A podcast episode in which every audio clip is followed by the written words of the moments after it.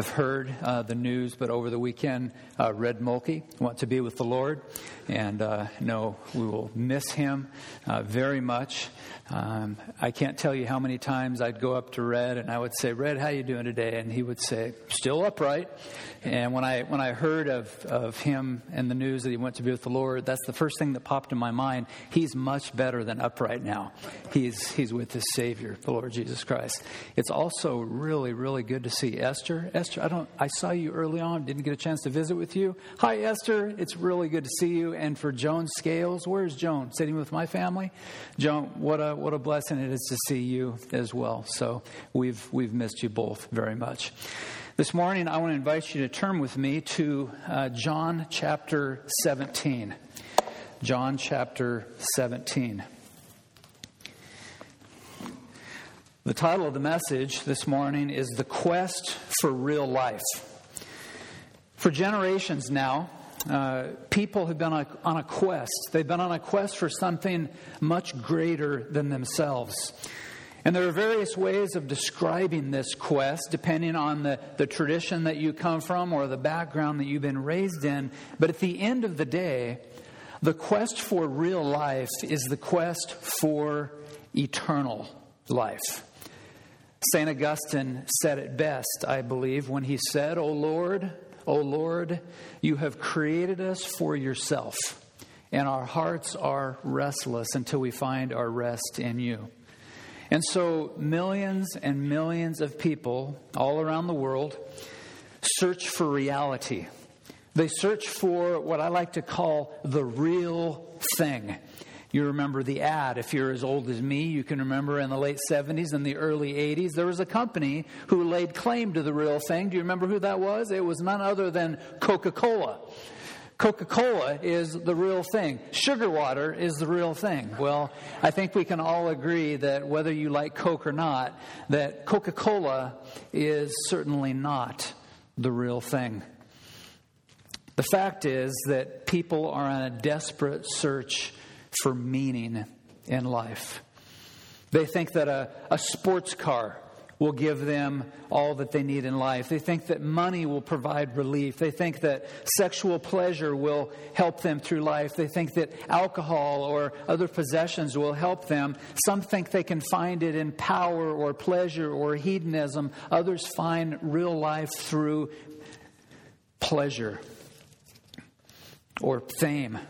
However, the search, as we all know, for real life comes up empty every time as they pursue these various things. Last week, I shared really a frightening statistic with you, a recent statistic that a study was held where 91% of adults agree that the best way to find yourself is by looking within. I mean, that's almost as bad as saying that Coca Cola is the real thing. 86% of adults say that to be fulfilled in life, you should pursue things that you desire most. And so, the quest for real life, if I can boil it down, is the quest for meaning. Yet, even the search for so called meaning in our culture is becoming very marginalized, and it leaves people in a very precarious position, to say the least. Many of you are familiar with Rob, uh, Dr. Ravi Zacharias. Dr. Zacharias recounts a, a, story where he was actually lecturing on this particular subject. The title of his lecture was Man's Search for Meaning. And during that time, a student arose to his feet and he shouted, Wait a minute, wait a minute. Everything in life is meaningless. And if you've ever had a chance to see Ravi Zacharias, you know that he is not bashful. He is not ashamed to call people on the carpet.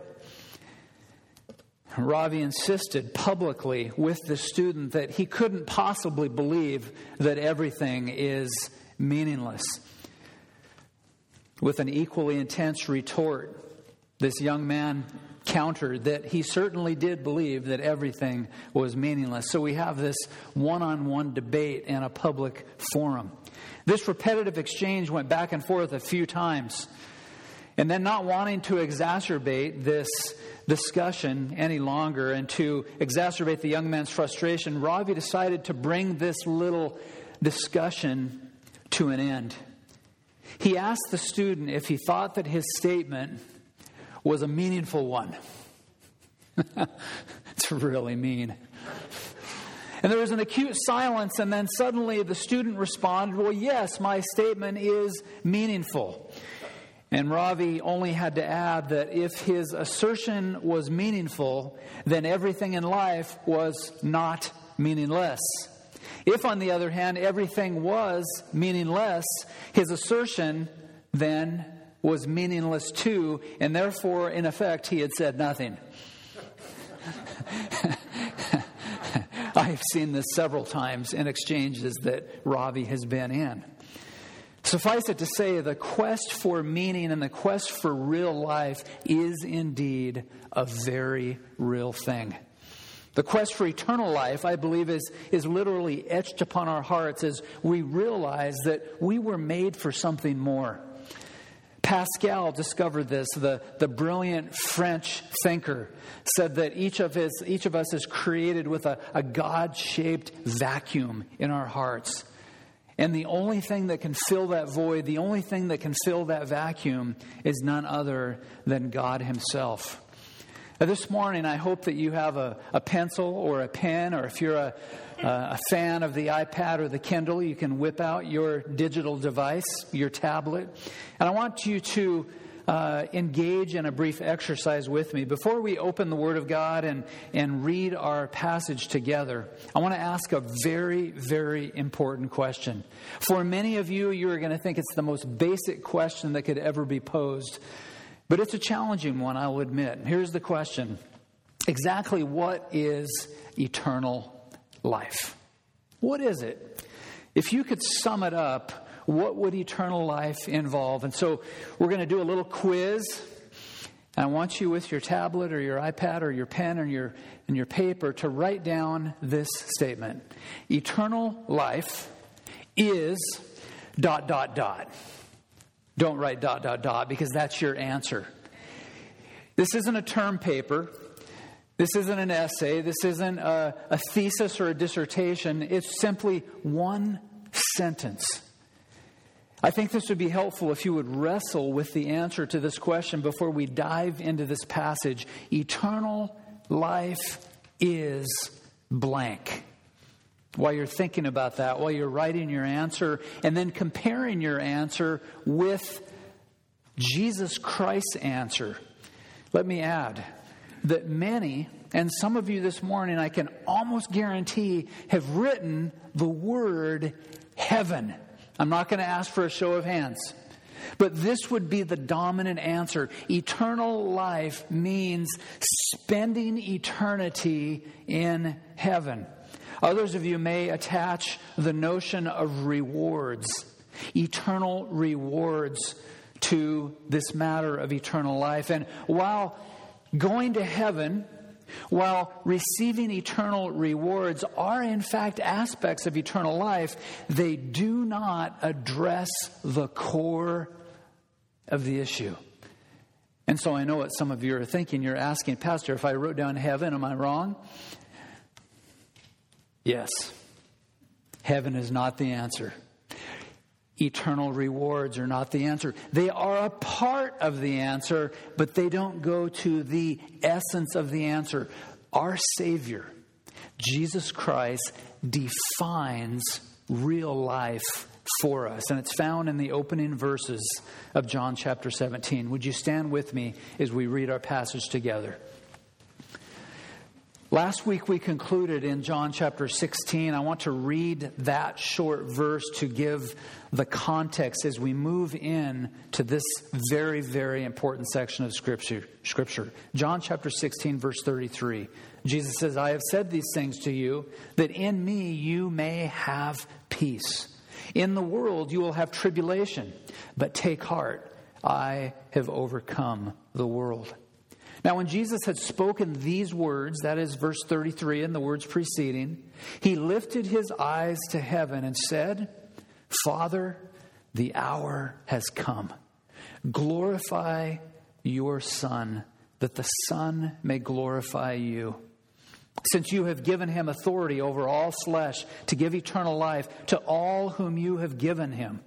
And this is eternal life, that they may know you, the only true God, and Jesus Christ, whom you have sent. Let's pray together. Father, we thank you for the the wonderful answer that we have already received. We have barely begun, and we, we see the essence in verse 3 of eternal life from the lips of your Son and our Savior. God, I pray that today would be a, a day that is filled with encouragement. God, I pray that today would be a day where uh, our minds and our hearts would be filled, as we heard in the call to worship, with the Word of God. I pray that you would remove distractions. I pray that you would move barriers, that you would remove all things that would get in the way of helping us as your people to understand these very, very important words. And I pray that you would uh, prepare us not only for today, but as we spend several weeks in John chapter 17, a very, very important uh, selection in your word. And so may your spirit guide us. May your spirit uh, give me the words today to proclaim the word of God that would be uh, of good service to your people. For it's in your son's worthy name we pray. Amen. We refer to this section of scripture as John in John chapter 17 is the high priestly prayer. And before I get into this, I want to give a, a little bit of background information. So, many, many months ago, I believe this is, believe it or not, the 62nd sermon in the Gospel of John. And we have a lot more to, to go until we get to the end of this Gospel. But when we got to, I can't remember off the top of my head, we got to roughly chapter 14, I believe. I began to anticipate John chapter 17. It is one of my favorite chapters in, in all of sacred scripture. And I began to grow somewhat restless and somewhat fearful because in John chapter 17, in the so called high priestly prayer, we will face some very, very, not only very important theology, we will face some, as we will see in a few minutes, some controversial theology we will begin to uncover doctrines like predestination and election. And those tend to be controversial whether you come from a Baptist background or a Presbyterian background or a Episcopalian background, even more so if you come from a charismatic background, an Assembly of God background.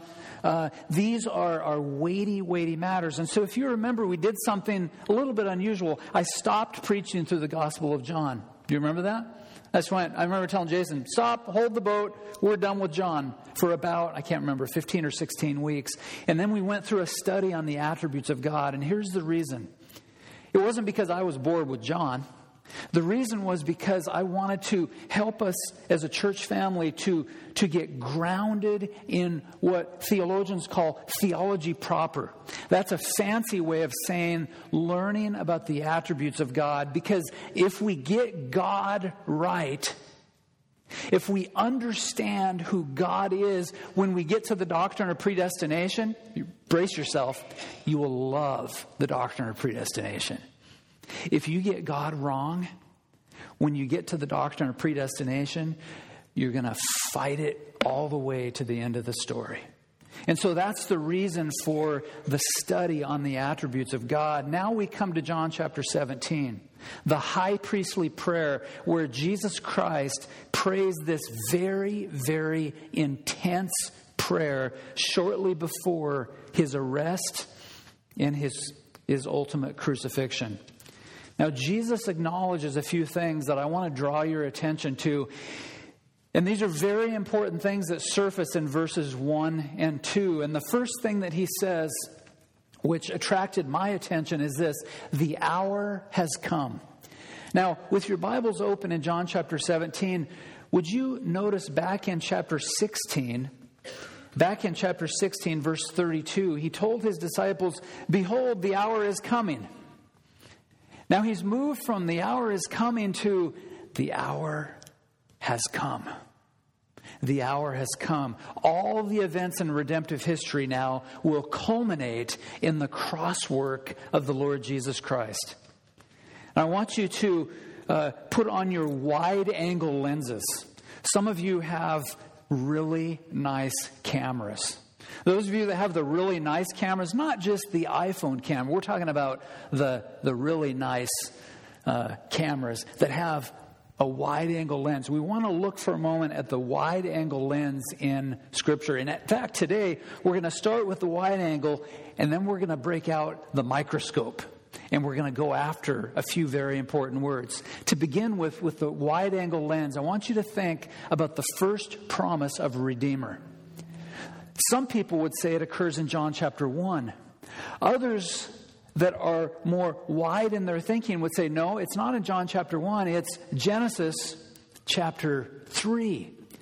Because after the fall of man, after the fall of Adam and Eve, we read these words in Genesis chapter 3, verse 15 I will put enmity between you and the woman, and between your offspring and her offspring. He shall bruise your head, and you shall bruise his heel. Here is the promise made to our first father and our first mother that in the future there will be a redeemer. And that redeemer's heel will be crushed, but he will, actually, it'll be bruised, the text says, but he, speaking of the redeemer, will crush the head of the serpent. And now we find this promise of a Redeemer surfacing throughout Scripture. There are many verses that we could share. Here are a few. In Acts chapter 4, verse 27 and 28 For truly in this city there are gathered together against your holy servant Jesus, whom you anointed, both Herod and Pontius Pilate, along with the Gentiles and the people of Israel, to do whatever your hand and your plan had predestined to take place. That is just a, a foretaste. That is just a, a, an, an appetizer for the doctrine of predestination. That the cross of Jesus Christ, like every other event in redemptive history, is predetermined, is predestined by a sovereign God. In 1 Peter 1:20, Jesus was foreknown before the foundation of the world, but he was made manifest in last times for the sake of you. Ephesians 3:10 and 11, so that through the church the manifold wisdom of God might be made known to the rulers and authorities in the heavenly places. This was according to the eternal purpose that he has realized in Christ Jesus our Lord. And in Ephesians chapter 1, verse 4, even as He, that is God, even as God chose us in Him, that is Christ, before the foundation of the world, that we should be holy and blameless in His sight. And then in 2 Timothy chapter 1, verse 9, speaks of a God who saved us and called us to a holy calling, not because of our works, but because of His own purpose and grace, which He gave us in Jesus Christ when? Before the ages began. I must confess to you that when I learn about these weighty doctrines, it brings a smile to my face. Because if it were not for the doctrine of predestination, if it were not for the doctrine of predestination, I would go to an eternal hell. And that tends to help people that struggle with this weighty doctrine. Apart from the doctrine of predestination, we'd all go to hell. We would all go to hell. And so Jesus says, first, the hour has come. All the events in redemptive history have come to this point. They culminate in the cross work of the Lord Jesus Christ. There's a second thing he says. He says, glorify your Son. He says to the Father, Glorify your Son, that the Son may glorify you. And we will see this as a theme. We will see this theme running throughout the high priestly prayer in John chapter 17. We will see that Jesus Christ has a holy passion to glorify his Father.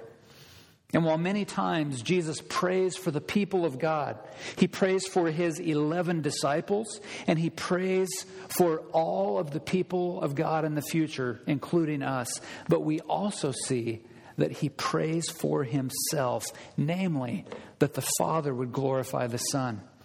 Now, look also in verse 2 at this statement. He says, You have given him. Now, you know that I'm, I'm really big on personal pronouns. We have to wrestle with those personal pronouns. You have given him. That is to say, God the Father, you, as Jesus lifts his eyes to heaven, you have given him, speaking of himself, God the Father has given Jesus authority over all flesh to give eternal life to all whom you have given him. You see, Jesus' authority is a delegated authority. And as I wrote those words, I thought, there will be a few who ask, What in the world are you talking about? Speak in English. What is a delegated authority? Well, those of you with children, if you can leave your children, if they're old enough, you can leave them for a few days. Generally, this is what happens. In fact, I remember this, this happened off the top of my head. I don't believe the Clarks are here, but when, when the Clarks, when, when Lauren and Marianne went to Australia, was it Australia or New Zealand? I think it was Australia. I remember going to the kids and asking, Who's in charge? What do you think the answer was? Only one. Only one. And what is his name? I think he's here. Where's Josh? Josh is in charge, right? Now, Josh, where are you at? Josh, are you always in charge, Josh? You are? Really? Wow. Okay, that's the end of the sermon. when your mom and dad are there, are you still in charge, Josh? Oh, no. So when Lauren and Marianne leave and they say, Boys and girls, your big brother's in charge. That's what you call a delegated authority. Lauren, as the leader of his home, is delegating this authority to the oldest child, to the oldest son. And so Jesus Christ now, his authority is a delegated authority. This is an authority that has been sovereignly granted to him now by God the Father. And this delegated authority puts Jesus in a position of granting eternal life, of granting real life to, note this, a specific group. That might be new for you. He's granted authority to, to give salvation to a specific group that we will explore in great detail, not only today, but throughout the rest of our study. And in verse 2, the specific group is revealed to us. Look at it with me. He says, Father, the hour has come. Glorify your Son, that the Son may glorify you. Verse 2 Since you have given him authority over all flesh. Here's the answer to give eternal life to whom? All whom you have given him. That is the designated group. That is the designated group. Now, the word given this is a word that is going to occur throughout John chapter 17, especially in the opening verses. The word given comes from a Greek word that can be translated appointed. And so the Son is given authority from God. He's given authority from God the Father to bestow eternal life on whomever God appointed in eternity past. Now, once again, it has been my experience as I cannot believe I've been serving as a pastor for almost 25 years now. In fact, it's a little over 25 years. But over that 20, 25 year period, it has been my experience that many people struggle with the doctrine of predestination. They struggle with the idea that God predestines some and passes over others. And I only want to say in passing this morning that we will continue to chew on the doctrine of predestination, not only today, but throughout the Gospel uh, of John, chapter 17. I want to encourage you to do this. If you struggle with this doctrine, realize, first of all, that I understand the struggle. For several years, I battled with clenched fists. I am not kidding. The doctrine of predestination. I battled it And so, if you struggle with the doctrine, know that I, I, empathize, that I understand that struggle. But I want to encourage you to open your hearts and open your minds to this very important doctrine. If you're resisting the biblical reality of sovereign grace, my heart would be, my prayer would be, that you would remain open to receive this truth, that you would not only taste the truth, that you not only ingest the truth, but that you would one day very soon, and maybe even today, that you would savor this great doctrinal reality. Then Jesus comes to verse 3 where he utters these three, these very incredible words that will be the focus of our study today. Look at them with me. He says, And this is eternal life. It's almost as if he's saying, Here's the definition, here's the answer, and the answer is not heaven. Notice that? He says, Now this is eternal life, that they may know you, the only true God, and Jesus Christ, whom you have sent. Here's the big question I want to have you wrestle with this morning with me is where do we turn where do we turn for real life where is it that we receive the deepest answer to the questions of life? And there are three realities that surface in verse 3. I want to point those to you. The first is this is we need to realize the meaning of eternal life. We need to realize the meaning of eternal life and if you haven't picked it up yet, the answer is very plain in verse 3, and that is this eternal life is knowing God. That is the definition of eternal life. Eternal life is knowing God. Exactly what is it? Eternal life is real life. It is genuine. It is a life that is filled with authenticity. It is a life that is devoted to God, that has a deep trust in His Son, the Lord Jesus Christ. The word eternal in the Greek means without end. It means unceasing, everlasting. And eternal life refers not only to eternal uh, quality, but divine quality of life as well. I want to ask this question What does it mean then to know God? There's a very important word. I want to give it to you. It's the word gnosko. The Greek word gnosko, translated generally to know. It means to know. The Greek word gnosko goes further, though. It means experiential knowledge. It means experiential knowledge. This is a knowledge that is grounded in personal experience. If you gnosko someone, it means you not only know their name, but you're intimately fami- familiar with them. You know their loves and their dislikes. You know their strengths. You know all about that particular person. Gnosko expresses a, an intimate relationship of, of trust between two people. And while the Greeks in the, the first and the second centuries were concerned with what you might call a detached knowledge that didn't have any basis in experience, the Old Testament now regards knowledge as something that continually arises out of personal encounter. And we understand this, I think, with, a, with much clarity. You think about Moses and the relationship he had with God. Do you think Moses had an experiential relationship with God? You bet he did. Do you think that Abraham had an experiential relationship with God? You bet he did. Do you think that Jonah had an experiential relationship with God? Of course. Now, the present, the present tense of this verb to know indicates ongoing action. It means I get to know this God I love.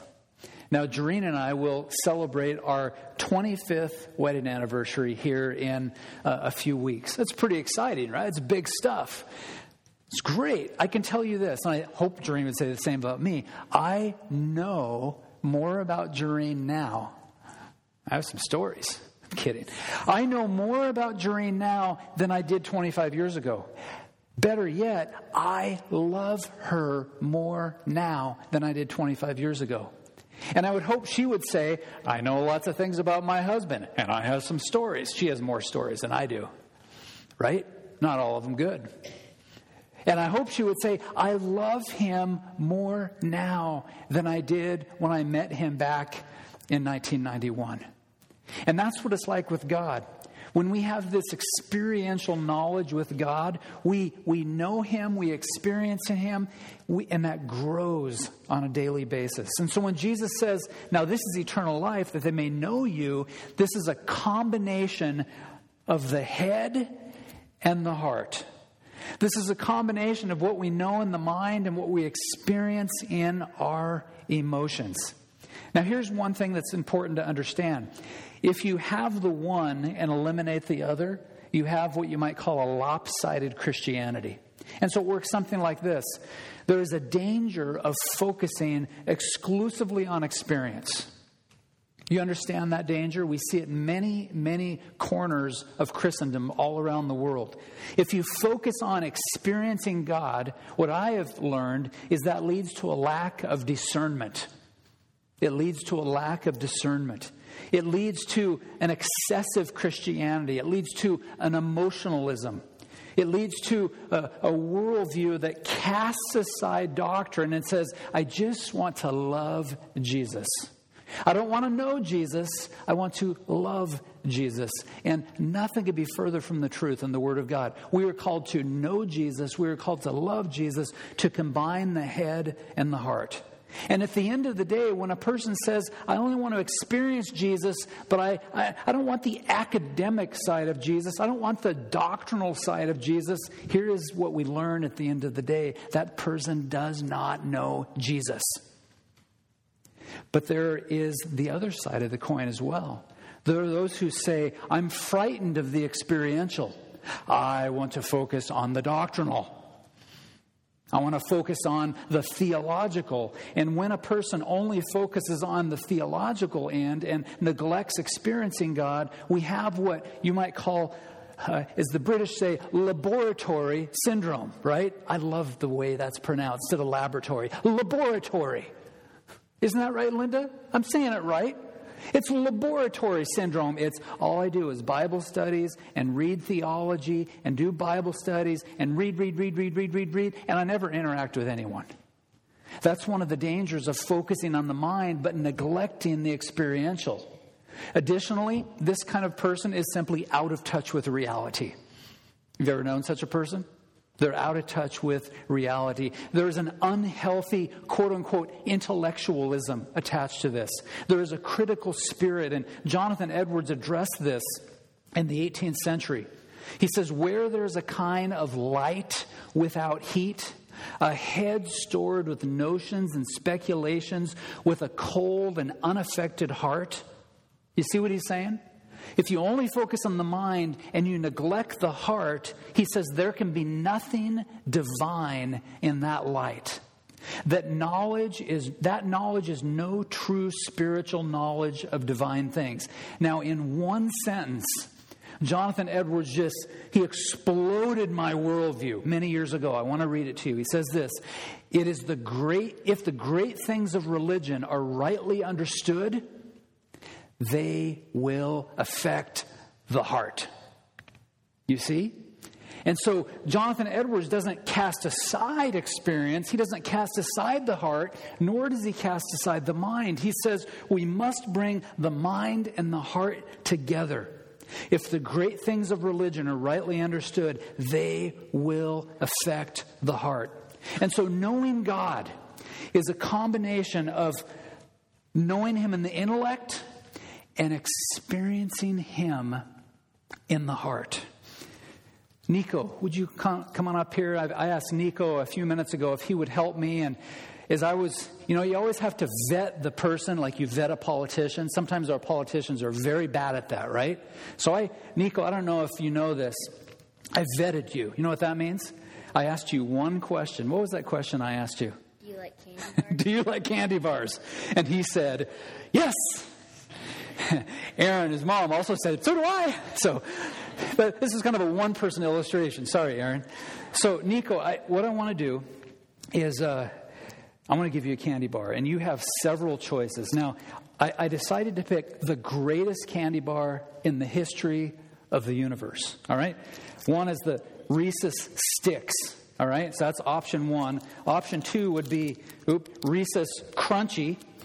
And then option three, one that I know a lot of people have never had, is Reese's Fast Break. Whoever invented this should be locked up, man. And then you have Reese's Crispy Crunchy. You don't look very excited. If not, I'm going to do it for you. And then you have Reese's Sticks. So, which one would you like to like to consume in front of your church family? That's what I thought. I knew you'd pick the big one. All right. So while I'm opening this up, would it be okay if I shared this with you? Sure. Okay, I won't touch it because I'm a, I'm a germ freak. I don't want you to get my germs. Okay, can you grab that one for me? I can't believe you do that. so let's let's. Uh, I, I want to tell the church family about this before you and I enjoy this amazing candy bar together. I think if I had a choice of a steak dinner or a Reese's peanut butter cup, Reese's peanut butter cup every time. Did you know there's Reese's peanut butter cup cereal? I should have brought that too. Oh, it, it is wonderful. You pour the cereal in the bowl, right? In a great big bowl. Now, my wife has a great big bowl when we have people over. And one time I poured the cereal in that big bowl. It was like the whole box and like half a gallon of milk. Oh man, I thought I died and gone to heaven. It was wonderful. So when you eat the Reese's peanut butter cup cereal, the first thing you notice is the crunch. How many of you know, you know Guy, the food guy with the spiky hair? This is the way he does it. You got the crunch and you got the sweetness and you got, you got the, the, the amazing aroma and it, it cascades over your tongue, down into your throat. It goes into your stomach. Oh, and you rub your stomach. Oh, Whew. it's wonderful. Are you getting hungry? Are you just like, get on with it, Pastor? Come on, be done with it. Well, here's the point I want to make is you can tell people how amazing this candy bar is. And I can't even tell you how amazing it is. But right now, we're going to experience it. So you ready? You want to do it together? So let's let's let's knock candy bars. There you go. All right, here we go. Ready? Mm. What do you think? Don't you dare say you don't like Reese's peanut butter cups, or I'm in big trouble. Because last week the illustration didn't work, right? You like Reese's peanut butter cups? Does it taste good? Does it put a smile on your face? You want another bite? You want all of those? Okay. so, do you know the name of your dentist?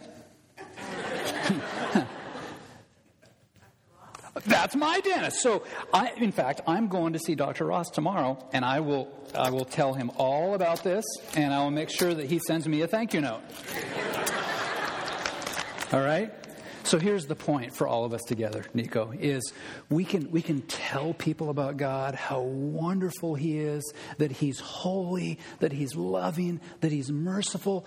Oh, and Jesus is such a wonderful Savior. But when we actually experience God, did you know that there's a bunch of people out there that are going, Oh, where'd yours go? So let's know God and experience Him in the heart as well. Thanks, buddy.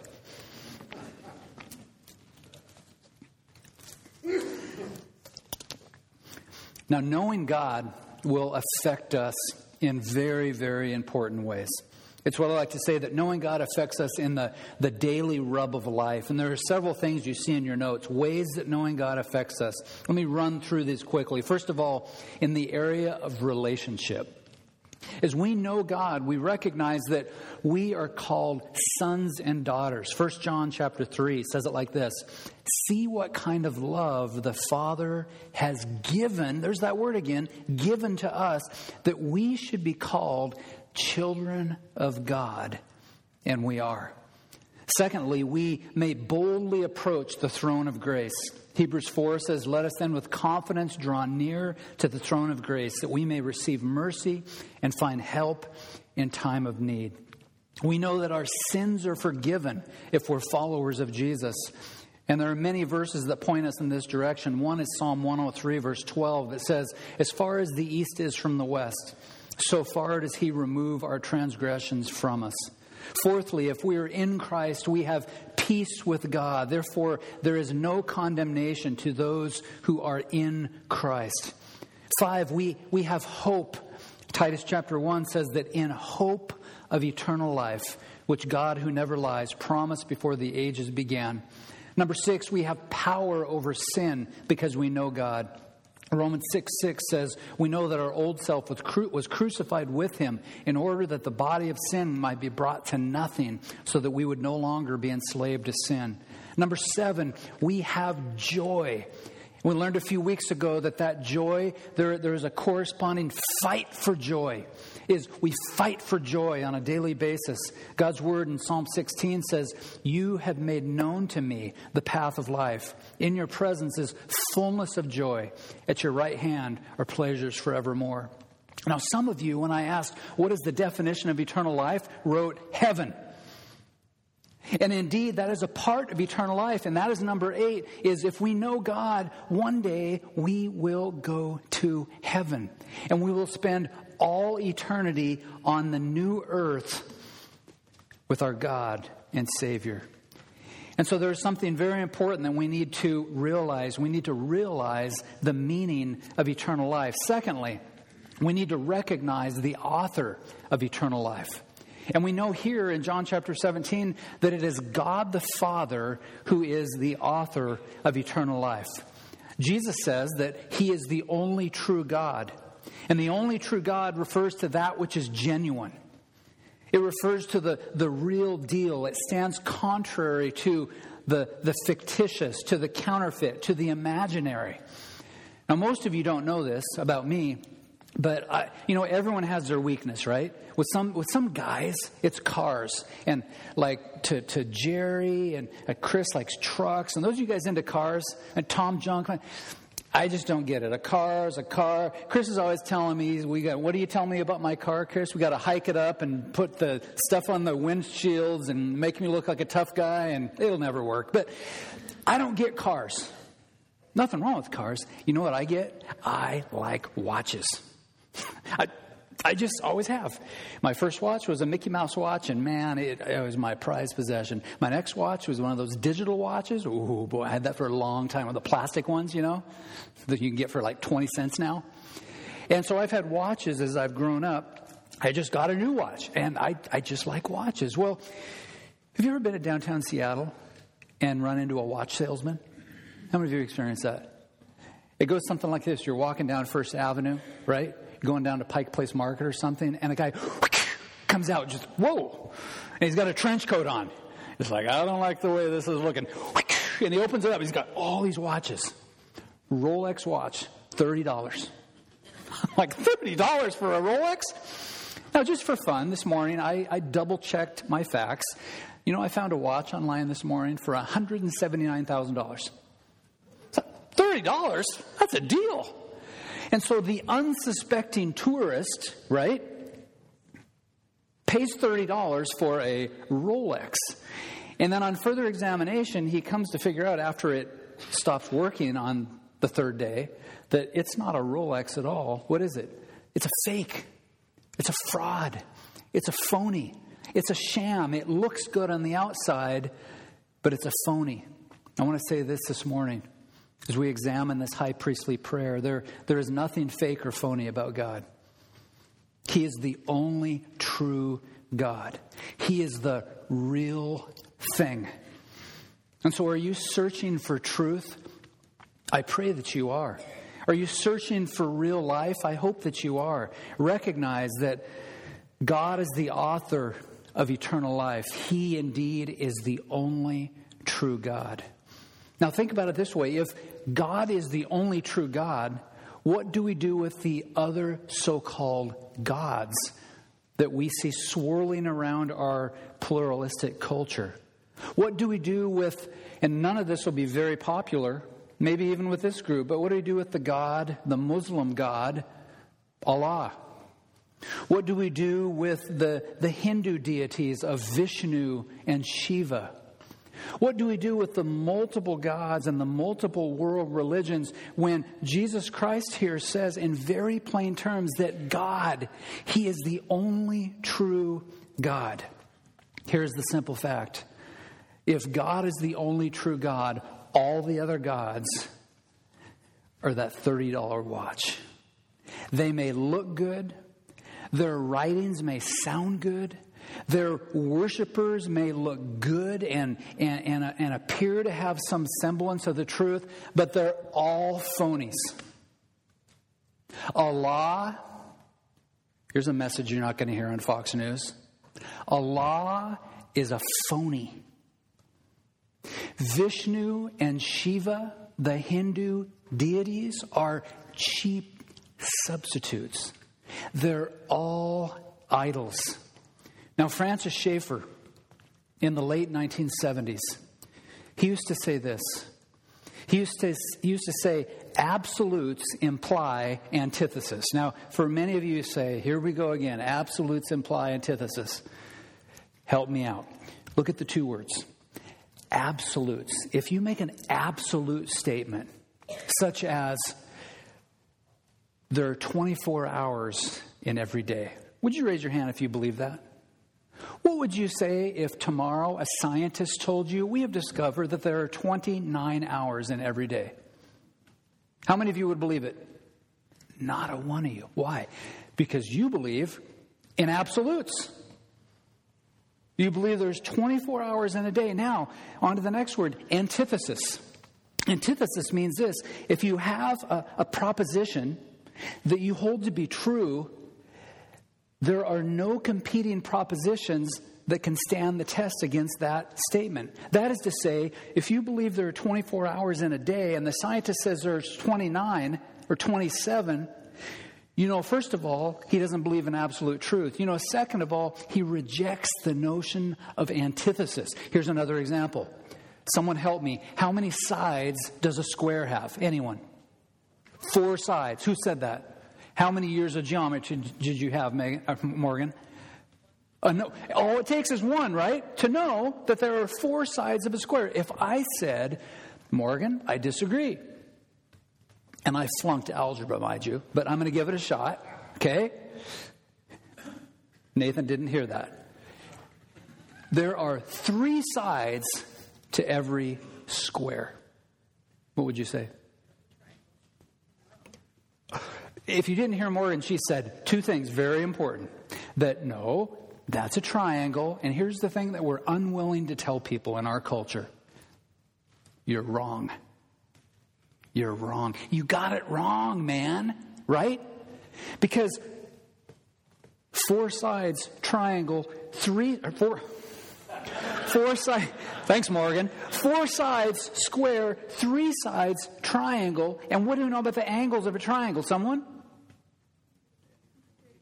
They're what? They add up to 180. How did you know that, Kirk? Geometry. I should have done better in that class. now, think about what Schaeffer says. Absolutes imply antithesis. He goes on to say, we must not forget that historic Christianity stands on the basis of antithesis. Without it, his, historic Christianity is meaningless. The basic antithesis and I want all the high school students and all the university students in particular, please remember this. I believe that every high school student, every college student should read everything they can by Francis Schaeffer. I've thought that for almost 30 years. He says this The basic antithesis is that God objectively exists in contrast to his not existing. He put it this way He is there and he is not silent. He is there and he is not silent. He has given us his word, he has spoken to us through his son. And Schaeffer contends that the loss of antithesis has led to a relativism in our culture where we begin to invent our own gods. And the invention of these gods has led to what he coined the line of despair. He says these people have given up hope of achieving a rational, unified answer to knowledge and real life. Here's my question. As a follower of Jesus, have you subtly bought the lie where you have given up in your search for real life? If you're not a follower of Jesus, the question is, is, is as penetrating as the former. Have you given up your search for real life? I hope the answer is no, because the Bible says that Jesus Christ is God's Son, that He is the means of eternal life. John chapter 14 is very clear. I am the way, the truth, and the life. No one comes to the Father except through me. The thief comes to steal, kill, and destroy. I have come so that they may have what? Life, real life, and have it to the full. 1 Timothy 2 5. For there is one God and one mediator between God and men, the man Christ Jesus, who gave himself as a ransom for all men. And so we, first of all, we realize the meaning of eternal life. Secondly, we recognize the author of eternal life. And there's a third, and I close with this. We need to respond to the offer of eternal life. How do we do it? How do we respond? Well, there's two very important elements. One is the matter of conversion. If you're not yet a follower of Jesus, know first, you can never work your way to God. You can never buy your way to God. You can never do a whole series of things to make God happy. Rather, you have to admit that you're a sinner. You have to admit that you're a sinner, that you have failed to glorify God as He has called you to glorify Him. You have failed to be satisfied with all that God is for you in Christ, which places you under His almighty wrath for refusing to regard Him as trustworthy. So you not only admit that you're a sinner, you acknowledge that Jesus died on the cross for your sins. And then you ask Jesus to forgive you of all your sins and say, God, I want to know you, not just in the mind, but experience you in the heart. I want you to be the captain of my ship. I want you to be the new CEO of my life. You're my boss. You're my sin bearer. Romans 10 says, If you confess with your mouth Jesus is Lord and believe in your heart that God raised him from the dead, you will be saved. My atheist friend asked me one day, Saved from what? The answer is God. Saved from the wrath of God. And then, if you're trusting Christ today, and for the vast majority of you who are walking with Jesus, what is the next important element of what it means to respond to the offer of eternal life? There's the word cultivation. And that is for Christians who desire to know God in a deeper way. How do we cultivate that relationship with Him? In that very important scripture in Acts chapter 2, verse 42, the Bible says they devoted themselves to the apostles' teaching, to the fellowship, and to the breaking of bread and prayer. I want to give you an acronym. It's not in your notes, it's not on PowerPoint, but it's something you can remember for the rest of your life. It's the acronym CANS. You heard that phrase, kick the can? C A N S. And the acronym stands for community, adoration, nurture, and service community, adoration, nurture, and service. So, if we cultivate our walk with God, our relationship with the Lord Jesus Christ, we commit ourselves to community. That is, we commit ourselves to being together. And uh, J- Jerry and Judy had the elders and deacons and staff to their place just a few days ago. And I was sharing with a few people that Jerry did the devotion, and it was a it was short, wasn't it, Jerry? I should ask Judy. Was it short enough, Judy? It, I think it might have been the shortest devotion I've ever heard in my life, but it was powerful. And here's the one sentence, Jerry, that just gripped my heart. Jerry said, "I want to challenge all of us just to make a commitment to be together." And why is that so powerful? Because I've learned and, and I think especially in Whatcom County, I don't know why it is, but we are, and we've addressed this before, in Whatcom County, we tend to be kind of like this busy, busy, busy, busy, busy, busy, busy, busy. Too busy to have people over. I'm too busy to sit down and listen to my friends' struggles. I'm too busy to just enjoy people in the household of faith. And so, Jerry, I want to thank you publicly for that challenge for us to commit ourselves to being together. Kyle Christensen and the ministry that he has in getting together informally with men for families to come to the gym night. These are all, these are not tack ons. These are not things that Kyle has put together just to fill his calendar, right? Because he's a busy man, right? He has other things he could be doing, but we need to commit ourselves to community. Does that mean you go to everything? And believe me, there are some who think pastors, in particular, should be at every event. And the response to that one, it's right there in the Bible, is hogwash. It's somewhere in there. I'm sure it's in there, right? No, we, don't need to be at everything, but we do make a commitment to come together in community. Adoration, the second A, the second letter in CANS, that simply means we commit ourselves to worshiping the living God, both corporately and also individually. Nurture, that simply means we are committed to the Word of God. And there's a great legacy at Christ Fellowship where from this pulpit the Word of God is proclaimed. It has been for many, many years and will continue to be proclaimed for many years. But it's more than just pulpit ministry. It's also women's Bible study. I want to challenge the women to get involved in this newest Bible study. I want to challenge the men on October 25th that's a few weeks away, but we'll begin another round of Ironman, something completely new and different and exciting. My goal all the men. That's my goal. I never reach the goal, but it's the goal every year to get all the men to Ironman. Also, Veritas is we have a new round of Veritas classes beginning on September 11th. I'll begin with Kyle. Kyle Christensen will have a class. It will be limited to 12 men. The 13th man, Kyle's going to have to say, sorry, man, got to go to Dave's class, got to go to Tom Junkmas's class. But Kyle will be focusing on men fighting for purity by grace and grace alone.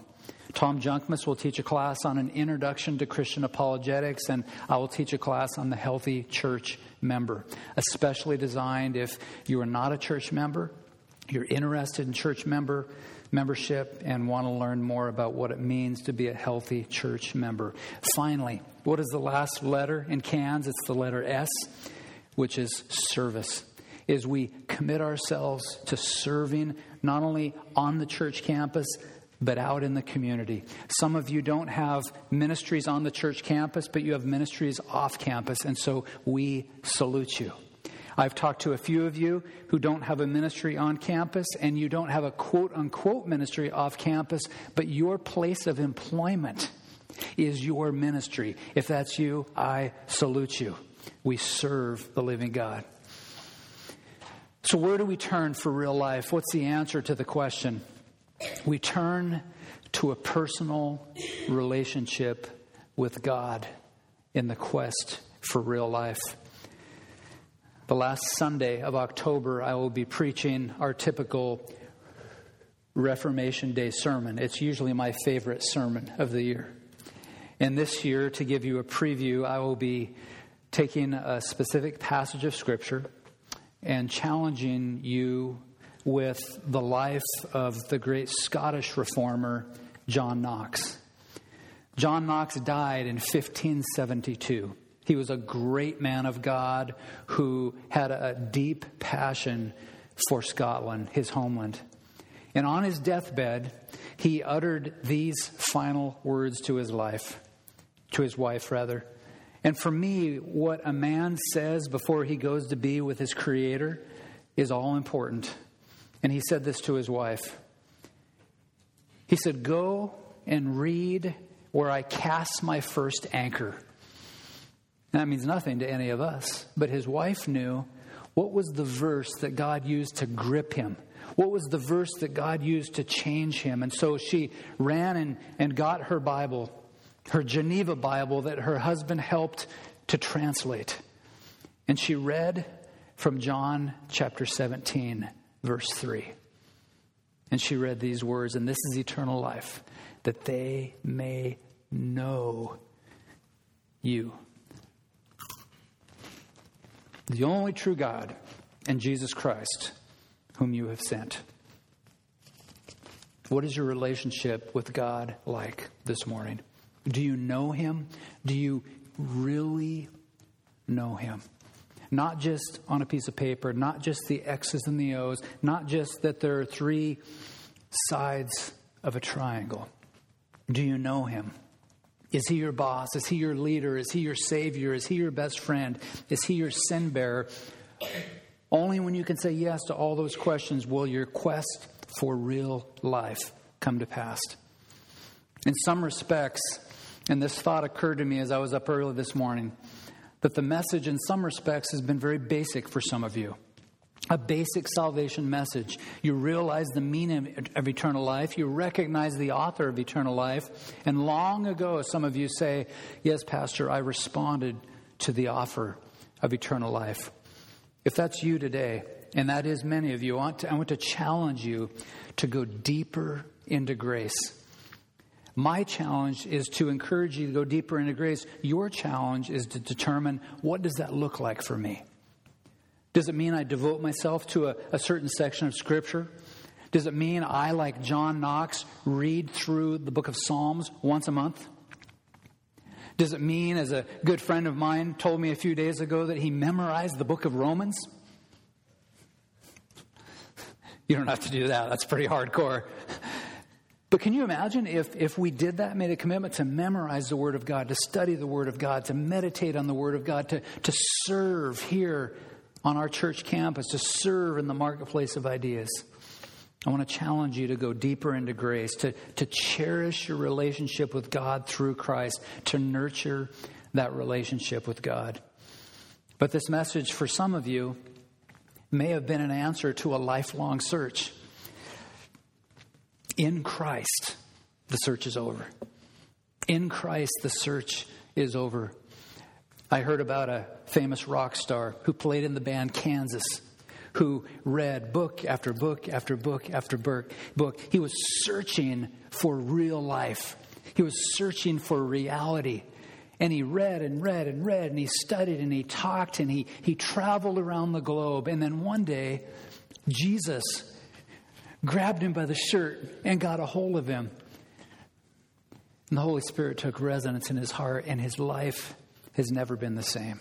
In Christ, the search is over, and now the quest for real life for you has only just begun. Let's pray together.